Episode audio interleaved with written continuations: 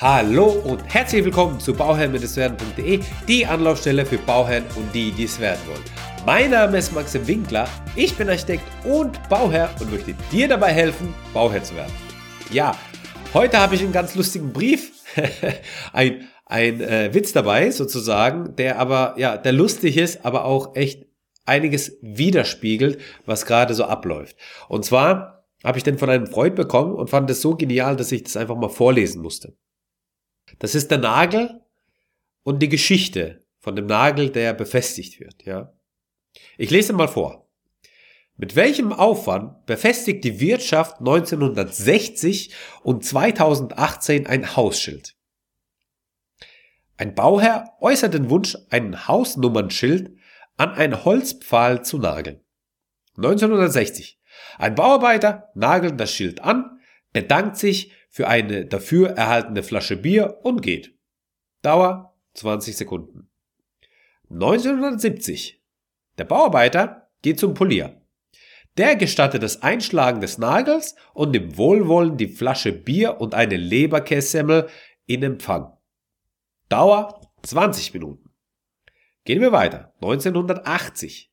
Der Bauarbeiter geht zum Polier dieser zum Bauleiter. Dieser bespricht die Problematik mit dem Bauherrn bei einem Mittagessen, das der Bauherr natürlich bezahlt. Dafür berechnet er dem Bauherrn nur eine Stunde sowie eine Schachtel Nägel. Dauer zwei Stunden. 1990. Der Bauleiter holt nach dem Mittagessen drei Offerte bei Subunternehmern ein, vergibt den Auftrag an den Billigstbieter, schlägt 3% Generalunternehmerzuschlag auf und legt dem Bauherrn eine Rechnung plus 20% Mehrwertsteuer, Dauer zwei Wochen. Im Jahr 2000. Der Bauleiter informiert den Firmenchef. Dieser holt fünf Angebote bei Einnahmen bei Einmanngesellschaften ein. Der Zuschlag bekommt der billigste. Verrechnet wird der teuerste plus 7% Generalunternehmerzuschlag Dauer zwei Monate. 2018. Gleiche Prozedur wie 2000, jedoch zusätzlich Behördenbescheid, in dem ein statischer Nachweis verlangt wird, sowie Zustimmung des Architekturbeirats. Parallel dazu läuft eine Umweltverträglichkeitsprüfung an. Der Arbeitsvorgang wird in den Sicherheits- und Gesundheitsschutzplan der Baustelle eingearbeitet. Sicherheitsfachkräfte werden tätig, der Hammer wird CE zertifiziert, der Nagel aus einer Liste EU zugelassener Befestigungsmittel ausgewählt. Der Arbeiter wird akademisch unterwiesen, wie der Nagel einzubringen ist. Er muss jedoch vorher noch zum Arbeitsmediziner, der seine geistige und körperliche Eignung für die Tätigkeit Nageleinschlag attestiert. Wenn alles gut geht, die Umweltverträglichkeitsprüfung positiv ausgeht und die Bedenken des Architekturbereits abgeschmettert werden können, darf der Nagel eingeschlagen werden. Ein Ziviltechniker beobachtet mit Argusaugen den ordnungsmäßigen Vorgang und siegelt das Abnahmeprotokoll. Nagelstatik und Abnahmeprotokoll fließen in die Unterlage für spätere Arbeiten ein. Der Generalunternehmerzuschlag wird auf ja, 30 Prozent nachjustiert, Dauer zwei Jahre. Das Datenblatt des Nagels, der Nachtrag des Planungsbüros werden dann mit den aktualisierten Re Revisionszeichnungen im Anlagebuch abgelegt. Das war 2018. 2022 ist wie 2018, nur findet man keinen Handwerker mehr, weil sie keinen Bock haben auf diese Sch Arbeit. Genauso stand's drin. Ja, also ein lustiger Brief oder ein lustiger Witz eigentlich, aber der schon sehr vieles widerspiegelt, was sich gerade abläuft. Ja, also ich habe ja diese Folge schon mal gehabt mit dem Kasten Bier, äh, der Kasten Bier, der dir den Anwalt spart, wo man früher ja mit dem Bier alles sozusagen auf der Baustelle geklärt hat. Ja, die Streitigkeiten zwischen den Gewerken, die gab es nicht, weil man hat's offen ausgetragen. Notfalls mit der, mit der Faust. Nee, zu diesen Zeiten will ich jetzt nicht zurück mit der Faust, dass man das austrägt. Aber mal Spaß beiseite. Es ist jetzt tatsächlich so. Man hat Umwelterklärungen, man hat Zertifikate, man hat die ganzen Nachweise, die man erbringen muss.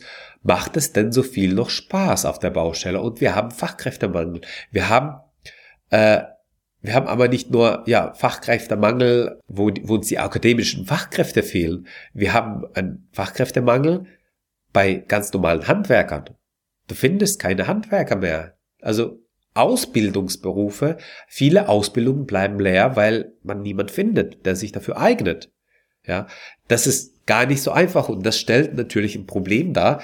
Und ich weiß nicht, wo wir uns in fünf Jahren, wo wir in fünf Jahren stehen werden, weil das natürlich ja die Zukunft ist von dem Handwerk.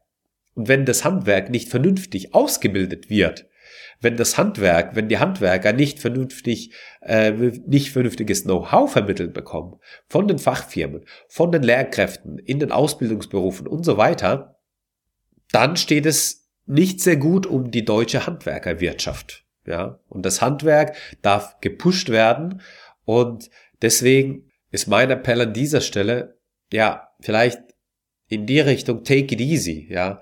Nicht zu kompliziert machen das Ganze.